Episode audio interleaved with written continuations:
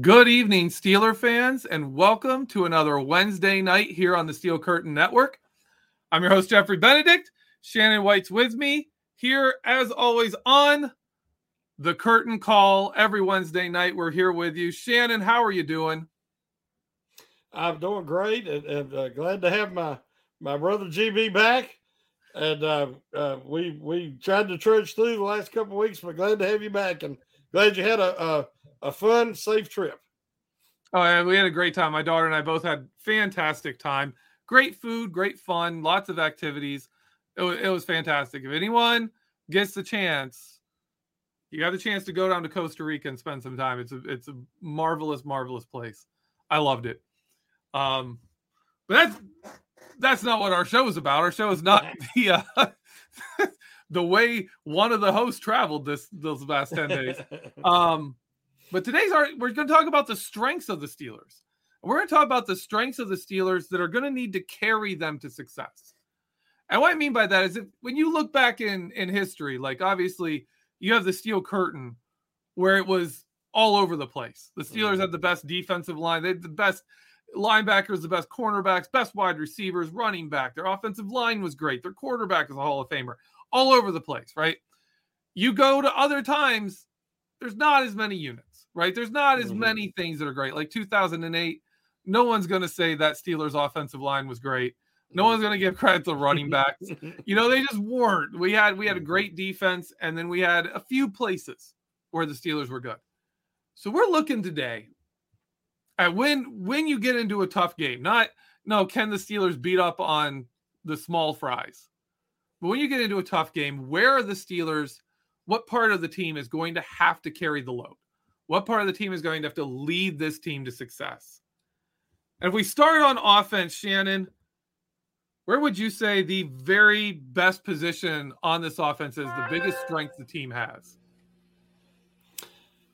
Well, really, there's two possible answers. Um, I would, I'm going to kind of be optimistic and say offensive line, uh, because we know what the Steelers have and James Daniels and Mason Cole and the returning components. But then you add Isaac Seumalo, who's an all pro left guard. I mean, just a, a, a stud, an absolute fundamentally sound. Uh, I've seen a, a chart recently that listed the top 10 interior offensive linemen and he wasn't on the list. And I think if you Kelce, Jason Kelce was number two. Even at his age, he almost retired. Yep. And I think if you ask Kelce, he would have been on that list. Mm-hmm. And Kelce knows. Uh, some other guys were on there, Landon Dickerson, Creed Humphreys. There's some guys that I think Seumalo is farther along in his career and is even more proven and accomplished than they are. So I thought it was a little bit of a slate to him and James Daniels, honestly, because James Daniels uh, had very few penalties last year, no sacks given up. Uh, and, and Seumalo, I think, is a better player at this point in their career. So uh, I think that that interior offensive line is a real strength. And I believe that Seumalo's presence is going to make whoever's left tackle even more effective. So I, I think the Steelers can match up with even the best defenses because Seumalo is so adept at picking up stunts and he is so great at pass protection. And, and as a run blocker, he just has great hand usage and, and footwork and, and placement. Uh, he just he just knows how to play. And so I, I think that th- that has been such a huge upgrade. I fully expect the top 10 unit, if not top five unit, uh, if, if everybody stays relatively healthy. I see. I agree with you there. I think a big component to the game is going to just be run blocking. Mm-hmm. Like the Steelers need to be a team, and I think they're going to be a team that if they've got a lead and they're able to do what they did last year, you know, where they were just controlling the clock on people. That's that's a team where you're going to put some panic into people, mm-hmm. even if you've got like if you've got a 10 point lead starting into the second half, they're sitting there saying we may only get three possessions. Yeah, yeah. You know, and if the Steelers come down, they've got a, you know, you got a 10 point lead, they score a couple field goals, game's over. Yeah. And you don't have enough time to to do it. They're just boom, boom, boom, boom, boom marching down the field. Mm-hmm. And if mm-hmm. we can start putting those into the end zone, then it's game over. We go into halftime with the lead. This is a team that can just run you out of the building. And I, I really, I really think that offensive line is there uh, to do that. And the run blocking goes into the next category here when we talk about run blocking and controlling the game in that way. Mm-hmm. Uh, I think you agree with me. It's the tight end position. Yep. Yep. And the tight end position adds so much to the run blocking and more Oh yeah, right, Shannon. Uh, oh, yeah. g- give me your thoughts on our tight end position and, and where those strengths lie. Well, I had, you know, I've when they got Pat Freiermuth, I wasn't sure, you know, what he because they passed our Creed Humphreys. I've got an article coming out probably tomorrow where I said that, you know, Kevin Colbert missed the mark when he took Najee Harris because he put the cart before the horse. And that you don't take a first round running back when you don't have a, an NFL caliber offensive line. And so that really put Harris in an impossible position. It put Ben and the offense. It was just a miscalculation on my part, uh, in my opinion, on Kevin Colbert's part. Uh, but now they finally rectified that, and now we should hopefully see what they actually have in Najee Harris and Jaylen Warren and the rest of the offense. Um, but Pat Freiermuth, if he if he can avoid the concussion issues, he looks like a top five tight end in the NFL. Um, he he is a, a solid blocker, but then he wants you know you want him move him around, put him in the slot, put him in, get him in mismatches. He's got great hands. He's got a great feel for the position. Then you bring back Gentry, who is a very good blocker. He's become an accomplished blocker, and he can catch the ball if need be. But they added, and you know, I'm not. I don't consider Connor Heyward a tight end. I consider him an H back. So mm-hmm. he, you know, he he can kind of he factors into that room, but that's really not what he is. But they went out and got Darnell Washington, who, as I've said before, is not perfect for every offense, but he is for what the Steelers want to do. And he is just, you're going to have to play him a certain way. You can't go guys that can match up with speed on him because he's just going to be way bigger than him.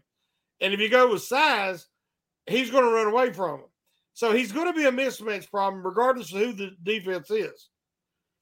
And especially if they move him around and create favorable matchups. And he's going to be a guy who's going to be a precursor prior to the snap because he's going to force defenses to reveal their uh, formation and their plan because they have to because they can't afford to have him, you know, working an obvious mismatch. Because I think that's how the Steelers are going to use him. We, we don't expect huge numbers, but we can expect huge plays, I believe, out of play action and in the red zone and stuff of that nature. Especially, he can do this from the beginning as a rookie. GB, this isn't mm-hmm. something that he's going to have to learn. He already is a mismatch. He's always been one, and he will continue to be one because he's just kind of a unicorn at his size and strength and speed. So that's why it was hard for me to decide between offensive line and tight end because the offensive line is out there all the time. Whereas the tight end usage is going to be more specific and and won't be, I don't think, as um, I, like I said, I don't expect Darnell Washington to put up big numbers, especially as a rookie.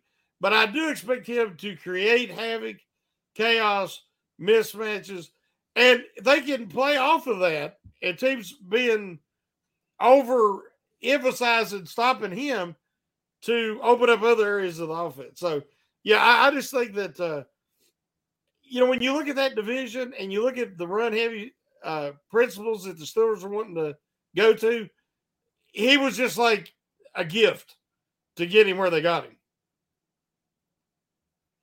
Yeah.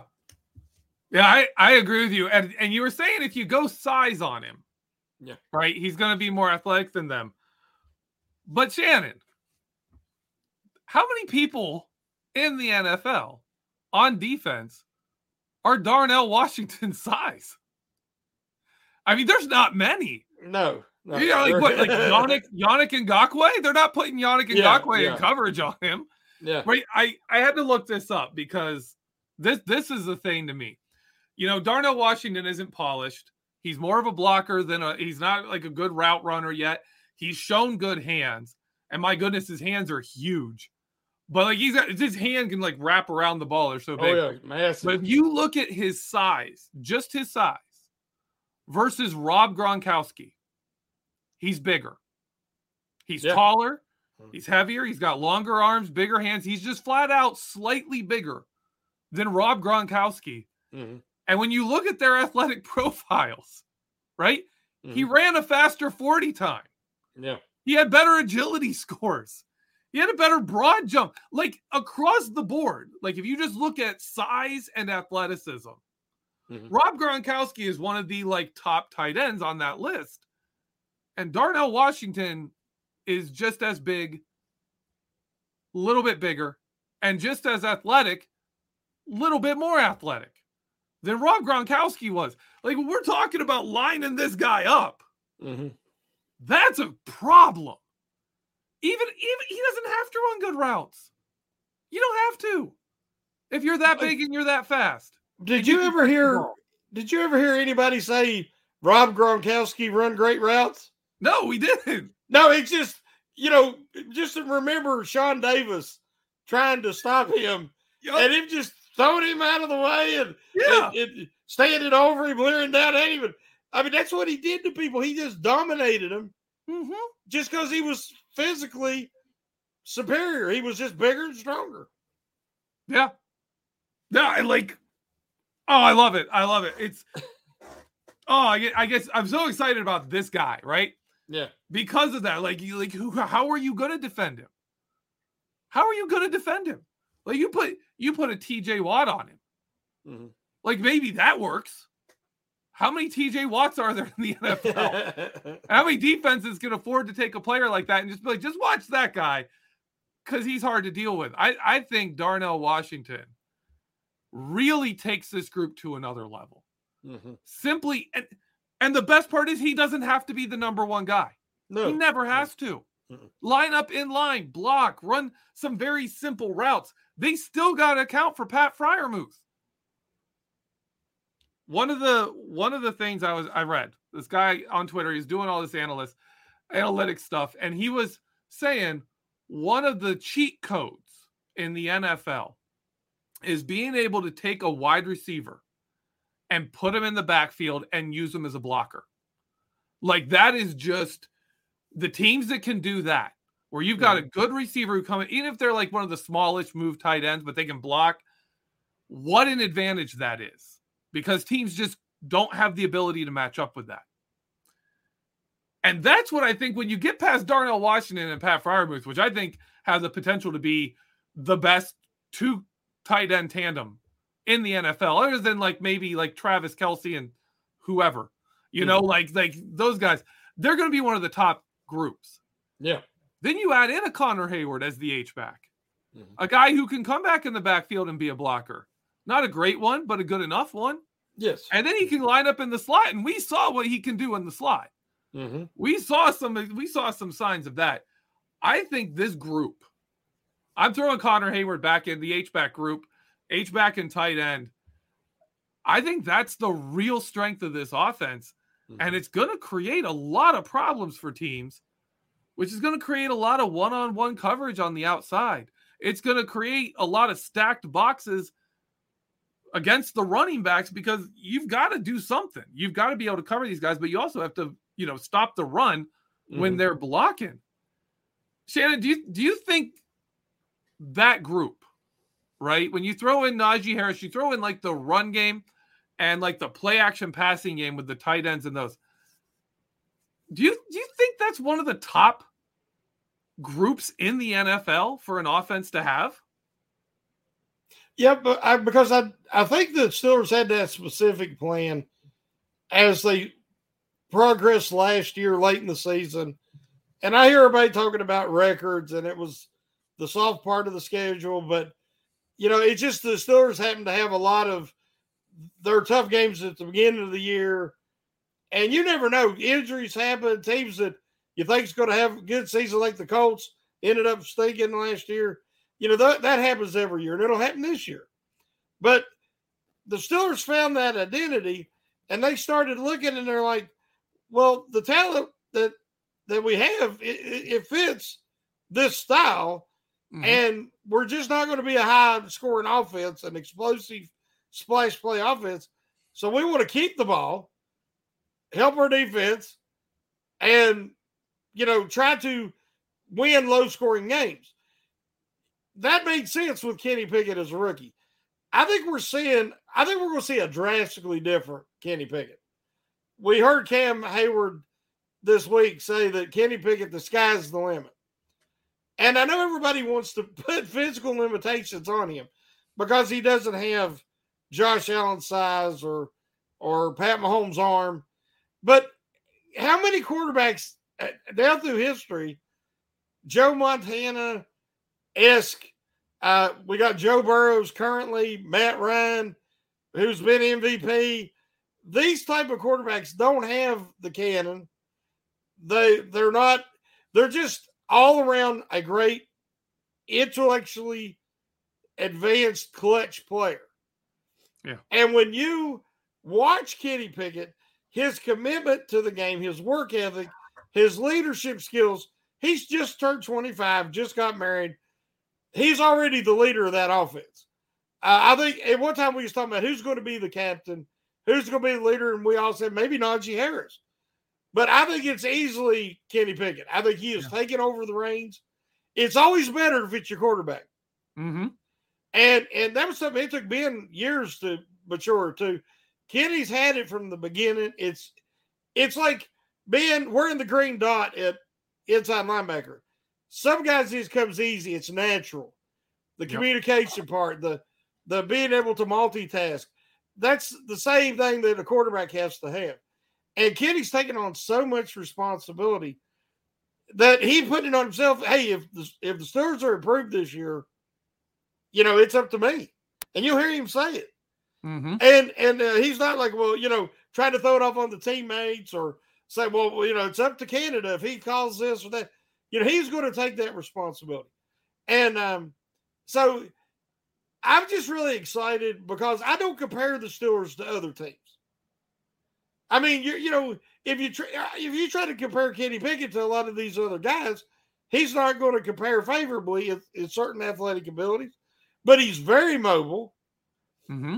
Uh, he moves and he has a, an instinct to move around in the pocket. Uh, he has a very good arm. It's not great, but it's very, very good. Again, he always reminded me of Joe Montana, you know, for a Hall of Fame comparison, and then Joe Burrows right now. And uh, the Bengals, I was thinking about this today. The Bengals, they selected Ja'Marr Chase because they knew what they had in yeah. Joe Burrows. And, you know, everybody else didn't. You know, it's like we got hurt and, you know, they were a mm-hmm. terrible team. And, but they knew that if he rehabs that knee, we got us our guy. And they knew Ja'Marr Chase was special. They knew they had that connection. Everybody was talking about Jordan Addison. Jordan Addison isn't that special type of receiver like Chase was. And the Bengals realized that, and they they put the cart before the horse a little bit. And that their offensive line wasn't very good either, but they got a generational type talent, yeah. which I don't think anybody's going to say Najee Harris is. So they realize you don't ever hear anybody say, "Well, Joe Burrow doesn't have the biggest arm." His arm ain't as good as Mahomes or his, you know, because he's just a winner. Mm-hmm. He's cool, calm, and collected. And I and I really believe that if you build this offense the way they're doing it and put Kenny Pickett in that same scenario, you're going to see a lot of them same qualities of being calm, cool, and collected, being clutch, and being a winner. And in Pittsburgh, that's all they expect. You know, it isn't about monster numbers. Like we're talking about Darnell Washington, his numbers might look pedestrian, but his impact is going to be huge. Yeah. Uh, if you have a top uh, running game and, and tight end group, it's going to make the wide receivers even more efficient and effective. So it all plays together because they're building a team and hopefully a championship caliber roster. They're not so much worried about focusing on a particular superstar here and there. Yeah. Yeah. I, and we, we talk about, you talk about Joe Burrow and Ja'Marr Chase. I look at Kenny Pickett and the difference between a Kenny Pickett and a Patrick Mahomes is Patrick Mahomes, we've seen it. He doesn't have to have the best talent around him. No. Right. He can elevate players yes. really well. Kenny might not be as much that guy, especially early on. Even mm-hmm. like like Ben Roethlisberger early on, he didn't make Hines Ward a good receiver. He wasn't making Plaxico Burress a good receiver. They were helping him more mm-hmm. than he was helping them. But he had the talent. Yeah. He just needed that little bit of help. You know, Kenny Pickett, I think, is in that situation where he's got good talent. He's got good awareness. He's got a great aggressive nature. He's got a playmaker's instinct.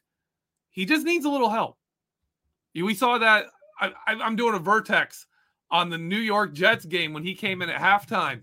Mm. And the guy was throwing downfield. He was being aggressive. His play was he was trying to make plays. The problem yeah. was his first throw, you know, he had a guy who all he had to do was go up and catch the ball and use used his giant 6'4, 238 pound frame to seal a five-eight defender out of the play.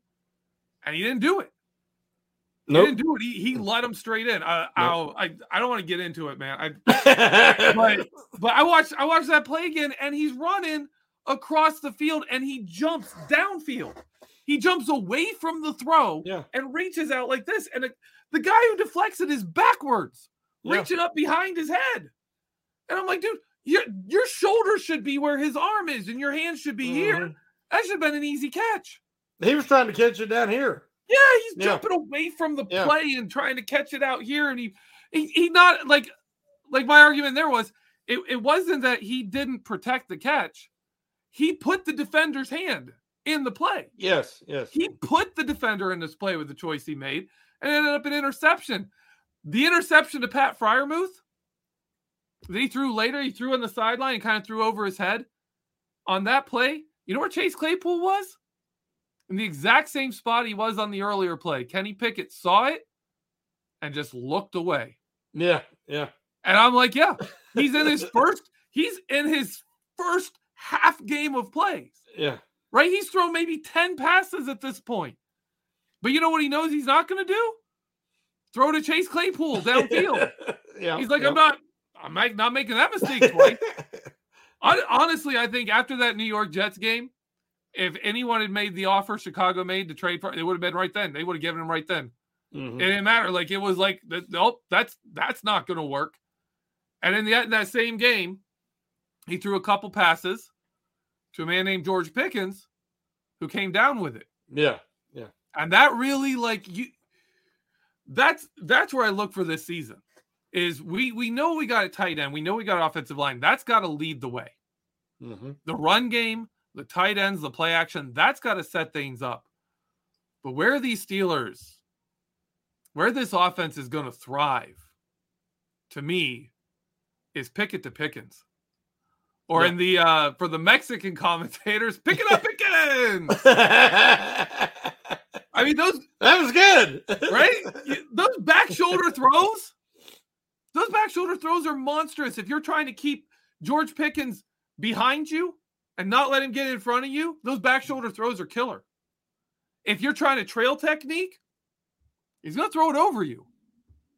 Like, if those two really get going, uh, Shannon, where where do you think they could land? Do you think this could be a Joe Burrow, Ja'Marr Chase kind of relationship with these two? Because it seems like they've got even with with Pickens not really understanding how to run routes in the NFL, not being great at it.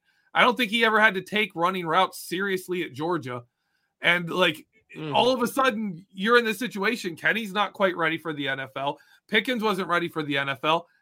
and they still put up the highest quarterback rating between two rookies in NFL history. Mm-hmm. Like at least since the 60s. I don't touch the 60s. Those stats are crazy. Yeah. Uh, but like that's insane. Do you think they can really build on that? You think this they can be like we're saying a strength that carries this team? Or do you think they're going to be at the level where if this other stuff is drawing attention, that's going to be that's going to be too much for the you know it's going to be the like the straw that broke the camel's back. A little too much for defenses to handle along with the run game. Well that Pickett to pickens combination has mad potential. The only thing that concerns me is we see kenny pickett's work ethic mm-hmm. and, and it's just on display you you don't have to you just click anytime and you'll see him working out mm-hmm. and I'm not saying that with Pickens. I, am not. I'm not hearing the things I want to hear about. You know, him getting with a, a guy like Calvin Marshall or or you know somebody who has a similar physique and athletic profiles him, and saying, "How did you get better? How did you yeah. improve your footwork? How did you improve your route running?" You know, I've heard, heard him say that you know, a 50 50 ball is really an 80 20 ball. You know, and I love that confidence, but you're not you're not going to take your game to the next level where his talent is capable of taking him with 50 50 balls. He has to improve his route running, his consistency, his effort level. To whereas if that play starts to break down, Kenny Pickett looks for him. You like like uh, being looked for Hines Ward and being looked for Antonio Brown, you yep. knew they were still moving. They were still getting in position to give you an open throwing lane. Right now, I don't think Pickett feels that way about Pickens. Last year, when you would go back and watch the games, it looked like when he started being flushed, he was looking for Freiermuth mm-hmm. as that guy that's going to be where he should be. Even Harris he would look for him as an outlet. I did not see him look for his receivers because we know that Johnson would stop just like Claypool used to before they yep. traded him. And Pickens, if he was wasn't the primary option and he was a decoy, he ran half half effort, yep. half speed routes. And that's something that Randy Moss used to do. And it used to really infuriate people. He didn't do that when he was with New England because he had Tom Brady to hold him accountable. When he went to the Raiders, he did the half speed routes. Mm-hmm. So, I if Pickens commits to being a top receiver, he's going to be a top receiver, and he will be Kenny Pickett's guy. Yeah, I have no doubt. But it's really going to come down to how bad does George Pickens want to be a great player. That's something all the greats have is they have that hunger and that passion to be great. If he does, I think he will be because he is just that talented. Where I'm really encouraged is Allen Robinson. When mm-hmm. the Steelers traded for him, I thought, man, why are they trading for this guy? His best seasons was three years ago. But if you go back and you watch, you know, especially like last year, I mean, it was a dumpster fire in LA you know, they went all in to win the Super Bowl and then it all fell apart. And even with Stafford getting hurt, that was the end right there. But he never got a chance to develop any chemistry. He was really a excellent receiver for multiple years with Mitch Trubisky and Foles and some of these guys throwing him the ball. Yep. If you watch, he still knows how to settle, find openings, and the maturity he showed why he has really been working at OTAs and minicamp with Pickens. Mm-hmm. So he's going to be able to say, hey, Rook, you know, look at the numbers that he's accomplished in his career. He said, yep. listen, Rook, you know, you're better than I ever was. You're more talented, but you're going to have to do this and this and work on this. And so he's going to be invaluable there because that's not Diontae Johnson. He's not that kind of guy no. that kind of leader and instructs instructive guy. You know what he what he's capable of doing isn't going to help Pickens, but Robinson can. But where Robinson's impressed me most is his connection that he has with Pickett. He's at the wedding. He's up there working out with him in New Jersey. I figure mm-hmm. he tried to go on the honeymoon with him. I mean, Allen Robinson wants to win. He wants to create that bond and that connection because he knows what it's like to have that. To whereas when that quarterback's in trouble, he's looking for you. Mm-hmm. And, and and you're going to be there and he can count on you. I think that he's going to be way more valuable than I realized when the Steelers initially traded for him. And that's been one of my most encouraging signs that I've seen at minicamp and OTAs is I think Allen Robinson could turn out to be one of the best acquisitions this offseason. All right, I I agree. I, I love I love the Allen Robinson acquisition as well. Uh, I think we're I think we're gonna stop there with the offense. I think we did pretty good here, and we're gonna take our break. And when we get back, we're gonna look at the strengths on the Pittsburgh Steelers defense. Stay tuned, and we will be right back.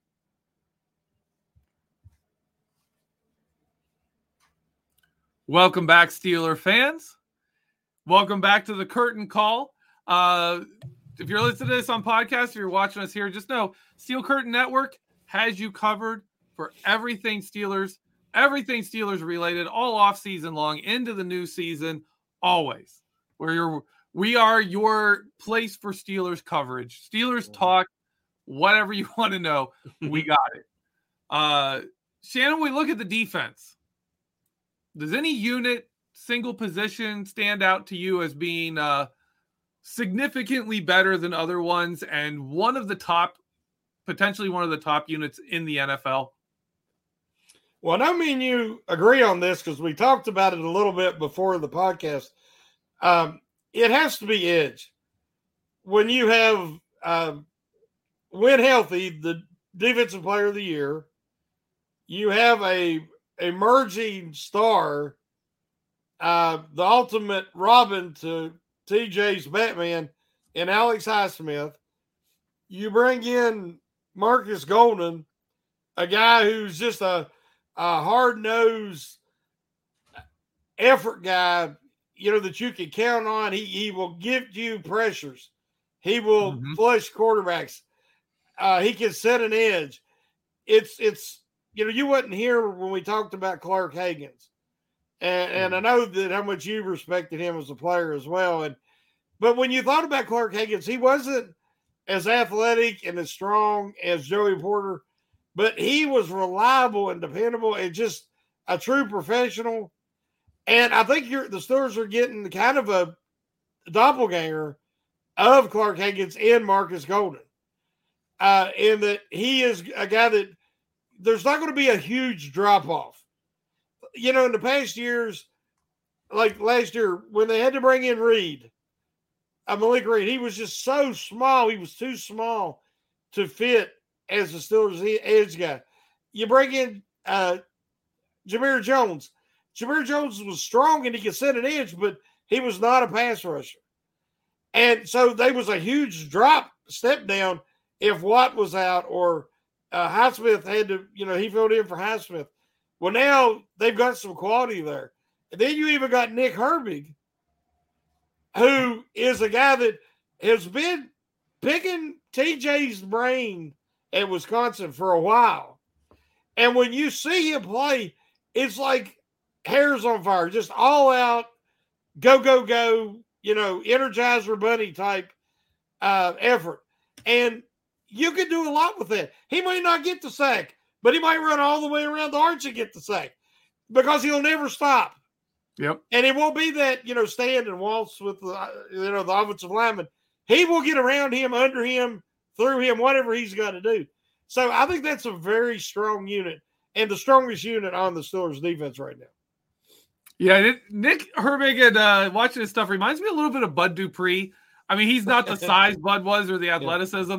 And he, I think he has some better pass rush moves, but you see those plays where like Bud would get pushed beyond the arc and then just out hustle the guy to get back yeah, into the yeah. play and end up with a sack. Like you, that's how Bud Dupree got stuff. That's how I think Nick Herbig could be an impact player for this defense in small amounts of snaps. Yeah, yeah, uh, yeah. and I also think they can do some creative things with him because you know Hustle doesn't know positions. Hustle doesn't Hustle isn't saying, well, I got to be outside here to work the spin move, and then I got the counter to that. Or you just put him anywhere. Just put him anywhere and let him work hard. He's going to do it. Uh, I, I, of course agree with you. I think Alex Highsmith is one of the most well-rounded edge rushers in the NFL. He's yeah. got a lot of smart moves. He's a real he's really smart in how he deploys rush moves. He's got that he's got some really good ones. He's got the the like the the ghost move. He he's got he's got a wicked little spin move. He's got a lot of different ways he can beat guys. He doesn't have TJ Watt's athleticism. No, he's never going to. But he what he has is a big repertoire and the ability to use it smartly. And he's another hustle guy. He does everything well. Those outside linebackers, they're the strength there. Oh yeah. They're the strength there. And here's here's your here's the question for you, Shannon. Do they need do the Steelers need those edge rushers and the defensive line, you know, that, that gets a little easier matchups because of them, to put the pressure on the quarterback with what they have behind that front line. Well, the, the way the Steelers 3 4 is set up, um, it's a little different now in that for the last few years they have asked and allowed. At one time, it was not even hardly allowed under LeBeau but they've wanted the guys, the defensive line, to penetrate and to win their blocks, to get in the backfield. And uh, so their pass rush is it's invaluable for the Steelers defense. And I think it's been harder for them to get home in recent years because they haven't had the ability to match up and press coverage on the backside. So teams were getting the quick outlet passes and the, the quick curls and and dumping it off to their, their running backs and and it kept the Steelers pass rush from getting home uh, even more than they would have because there was a lot of times TJ Watt won his you know his rep clean came open but they they dumped it you know flipped it over him uh, of course he sometimes he jump up and intercept that as we know but uh, it this this year, I think the Steelers started to see this and it becomes such a trend. And I think that's why they went to the secondary like they have, and they're going to more press coverage concepts because they know if they can hold up just a little bit longer and not give that quarterback that instant outlet, it's going to allow that pass rush to get home more often. Yeah, yeah, if you I and when you when you look beyond that, when you look at those guys, when you look at the people we're talking about in coverage, how I don't, I don't know the right how how good, how quick does Joey Porter Jr. need to be a guy that's not just capable, but a guy that is a strength? Like if he doesn't get there this season, what does that mean for the Steelers defense? If Joey Porter Jr. in his rookie season is all right, you know, kind of mm. starter level, but kind of growing into it. If we're going, if we're talking like Levi Wallace and Patrick Peterson are our best two corners, where does that leave the Steelers defense behind that pass rush? Well, when we think of the guys that we all consider cornerback one material, they even as a rookie, there's always growing pains. Mm-hmm. But you see the talent. You see what makes them cornerback one material. And they'll flash and they'll improve as the season goes along. Uh, if that doesn't happen uh, this year with Joey Porter Jr., one, I'll be shocked. Two, I'll be concerned because he's in a great situation that they do have Peterson and Wallace. Mm-hmm. So he's, you know, and he's going to be able. I think the, what the Steelers want to do, and one reason they wanted Kazee back is to have Kazee and um, Fitzpatrick to play uh, that deep coverage and kind of give them protection while they're pressing. Uh, mm-hmm. Uh, same thing. I think that's why you can see some Corey Trice being utilized some as well. Because as long as you have protection behind him, he knows that you know he he can feel safe to press, and and and that'll bring out that confidence. Because both of them young men are exceptional press corners. So I don't necessarily need to see Joey Porter Jr. starting this year, but I need to see him flash. I need to see uh, those plays that you say, okay, that's cornerback one material, and that you you know you see his where he's destined to be one. Yeah, because it's cornerback is to me is a lot like running back in that it's such a natural instinctive position, and you'll see guys come in and even if they're drafted later, in say fourth, fifth round, if they've got that ability and that instinct and that confidence, they they make an uh, impact immediately. And uh, and I think that's what we're going to see out of Joey Porter Jr. I I hope so, man. I really hope so. I I have a feeling, man. I it's it's the right time of year to be optimistic, isn't it? Oh yeah. Uh, so I like I I fell in love with Corey Trice's film. He's the kind of quarterback I really like, and man, I can't help but think if they hit on both of these, you know, Corey Trice was a lottery ticket. He's just you're you got a few bucks left over and you buy yeah. a you buy a lottery ticket. That's Corey Trice. That's where he was drafted. That's that's who he is on this team. If they hit on that and they hit on Joey Porter junior mm-hmm. this year, next year, the year after that, this team is gonna be really, really good. They're just going to be really hard to face with those cornerbacks. I I'm excited. You were talking about, you know, Damontae Kazee, Minkah Fitzpatrick. They're talking about using uh, Patrick Peterson similarly to how they used Cameron Sutton, mm-hmm. where they moved him around. I'm thinking like think, think about a dime situation where you've got two deep safeties, but it's Patrick Peterson on one side and it's Damontae Kazee on the other. And then up in the middle, you've got Minkah Fitzpatrick. The only thing you can do is throw outside. Mm-hmm. Where like where are you going with that ball? You've got three ball hawks mm-hmm. on the field just waiting for you to test them. You're gonna have these guys be able to play press and and know that like if you get beat to the inside or over the top, you're good. You've yeah. got that help. Uh, so man, like facing the Bengals, where they they go. I mean, the Steelers ran dime like almost every snap against the Bengals because the Bengals the Bengals aren't going out of 11 personnel and they're going to four wide receivers a lot too. Like they they're not they're not playing around. They know where their strength is. They go a lot mm-hmm. of wide receivers and let Joe Burrow carve up your defense. But this year, Steelers defense might be like, "Ooh, thanks guys. That's like that's our best formation. That's where we, mm-hmm. you know, mm-hmm. that's where we want to be." Levi Wallace, Patrick Peterson, Corey Trice, Joey Porter Jr. And we're talking like by week 12, week 13 of the season before we're facing the Bengals. We, we don't have to worry about this right off the bat. Yeah. I I think the secondary has a chance to become a strength. And a big part of the reason is you've got talent. We we've seen that. Damontae mm-hmm. a, a great deep ball safety great deep zone guy. Patrick Peterson, he's going to the Hall of Fame. Minkah Fitzpatrick, he's in the discussion for one of the best safeties in the NFL. And then you've got some very physically talented young players around them.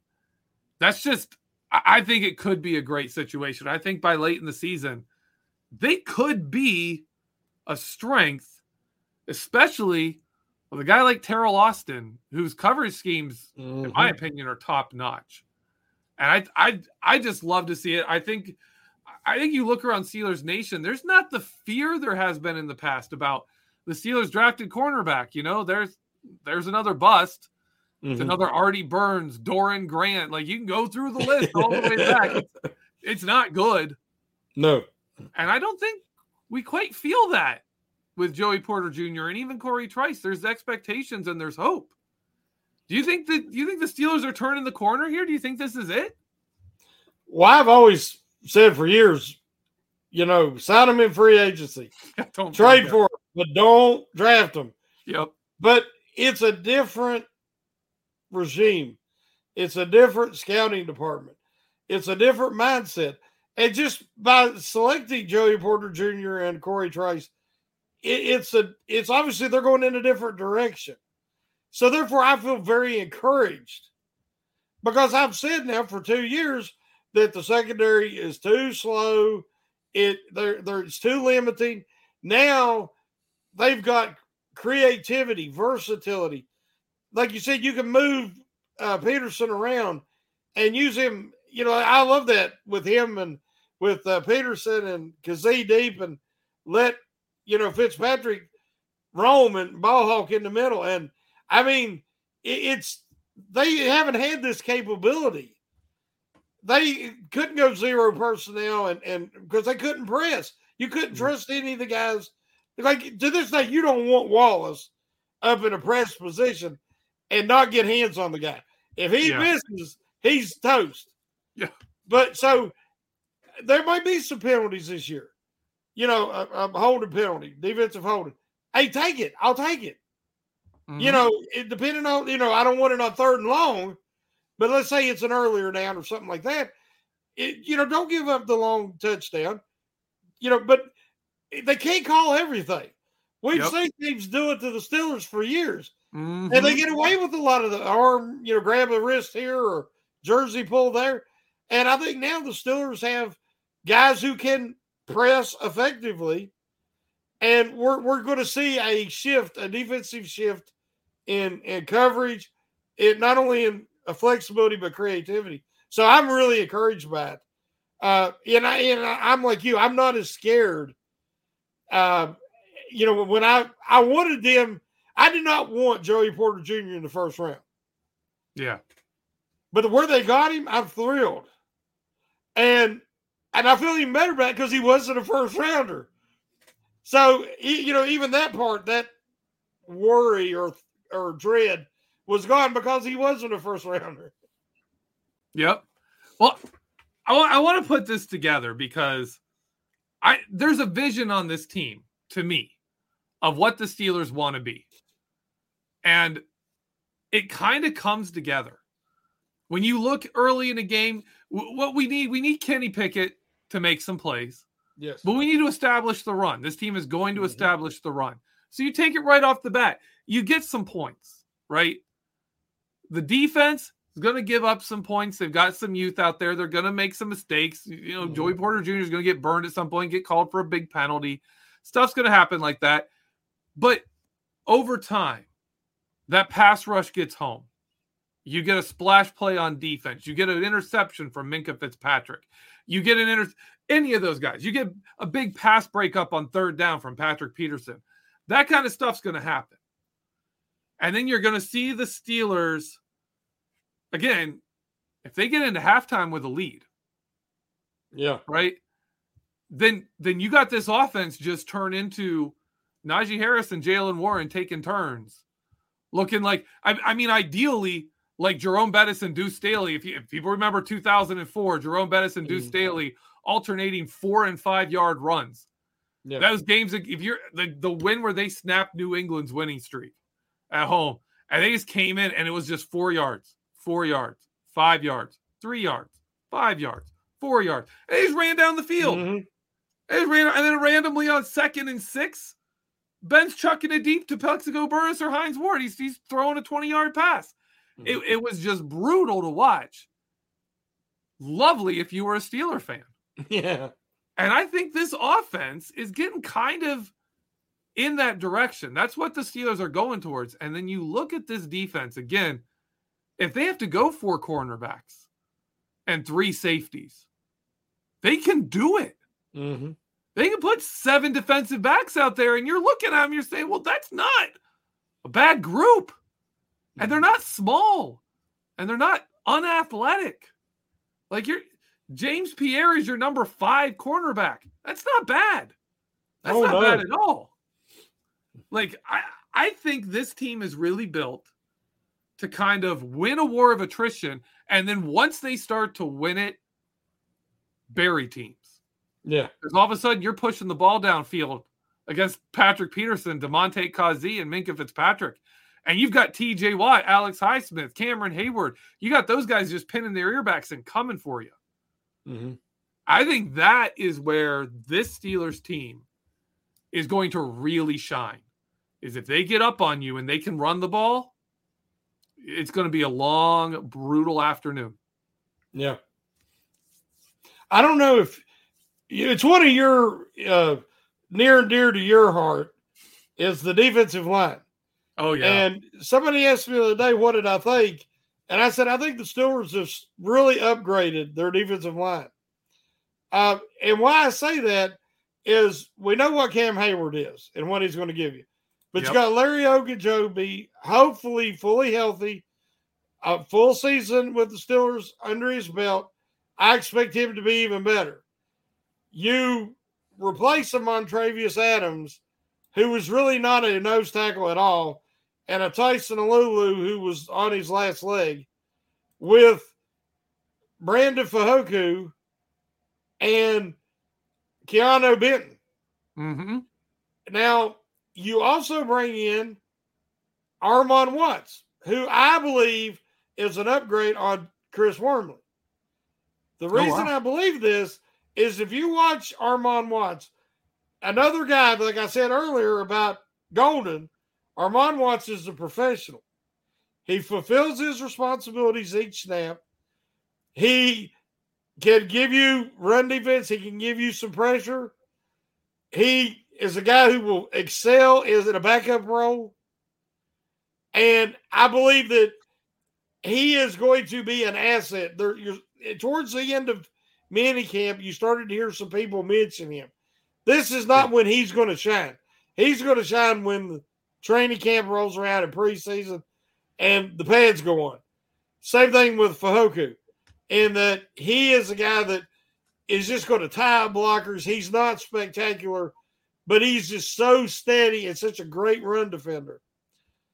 But where I see the biggest upgrade is Benton because Benton, and I know Nick Farabaugh mentioned it recently in, a, in an article, and I think he even mentioned something about it on our show. We talked about it that Benton, when you look at him, you can't tell what position he is. Yeah. I mean, he is only a nose tackle in the fact that he can play defensive tackle. But if you look at him, you really couldn't tell is he an edge guy because he's put together. Mm-hmm. He is so physically opposing, uh, in shape, uh, low body fat, very muscular, moves like a, uh, you know, like a fullback, uh, the way or a tight end, the way he's so fluid in his movements. I think that he hasn't developed his pass rush repertoire, but get him with Heyward, and I think you're going to see that as, be a real asset to him moving forward. Um, it would not shock me if he's not a starter uh, at some point this season at nose tackle, and down the line be the guy who would start in Heyward's place. I don't think he's going to stay at nose tackle, yeah. but I think they got him a steal because it's funny in the draft process after Carter, who was you know generational talent, but also a generational head case and a very big concern. But you knew he was going top 10. After him, the guy at highest defensive line was Benton. So for the Steelers to get him like they did, where they did, that, that was just a, a very fortunate selection. Absolutely. Uh, and and the best thing about him is, I I think it's a similar situation, uh, a little bit like the offensive line, where the defensive line didn't get better in the starting spots. It's Cam Heyward and Larry Ogunjobi. Yeah, yeah, right. That's that's who it is. But the depth is better, much better than it was last year. Where, like you were saying, Tyson Alualu played a lot of snaps. He was not the same guy. No. Montravius Adams Montravius Adams can go back to being a guy who gives you really good rotational snaps. Yeah. And not being a guy who has to anchor a line. Right? That's and that's the beauty of it. Mm-hmm. And again, if you if you look at what the Steelers offense did in the second half of the season, when that defensive line really came together and came together and formed what ended up near like a top 10 run defense. Yeah. in the NFL there. The basis of that was keeping those backups off the field, mm-hmm.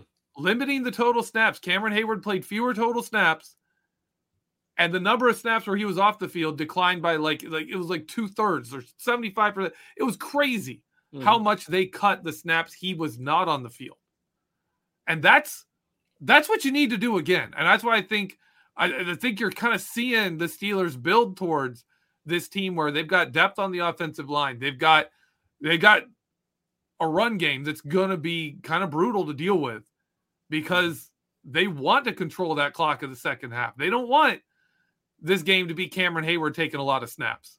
Mm-mm. They want to save that guy. They he's 13 years in the NFL playing defensive line. That's not easy. And he's doing it and he's playing fantastic. I'm not going to doubt that he can continue it, but you don't want to test that. Like no. you don't want to play games with that. Uh, eventually, but it's thankfully, a very sad day when it does.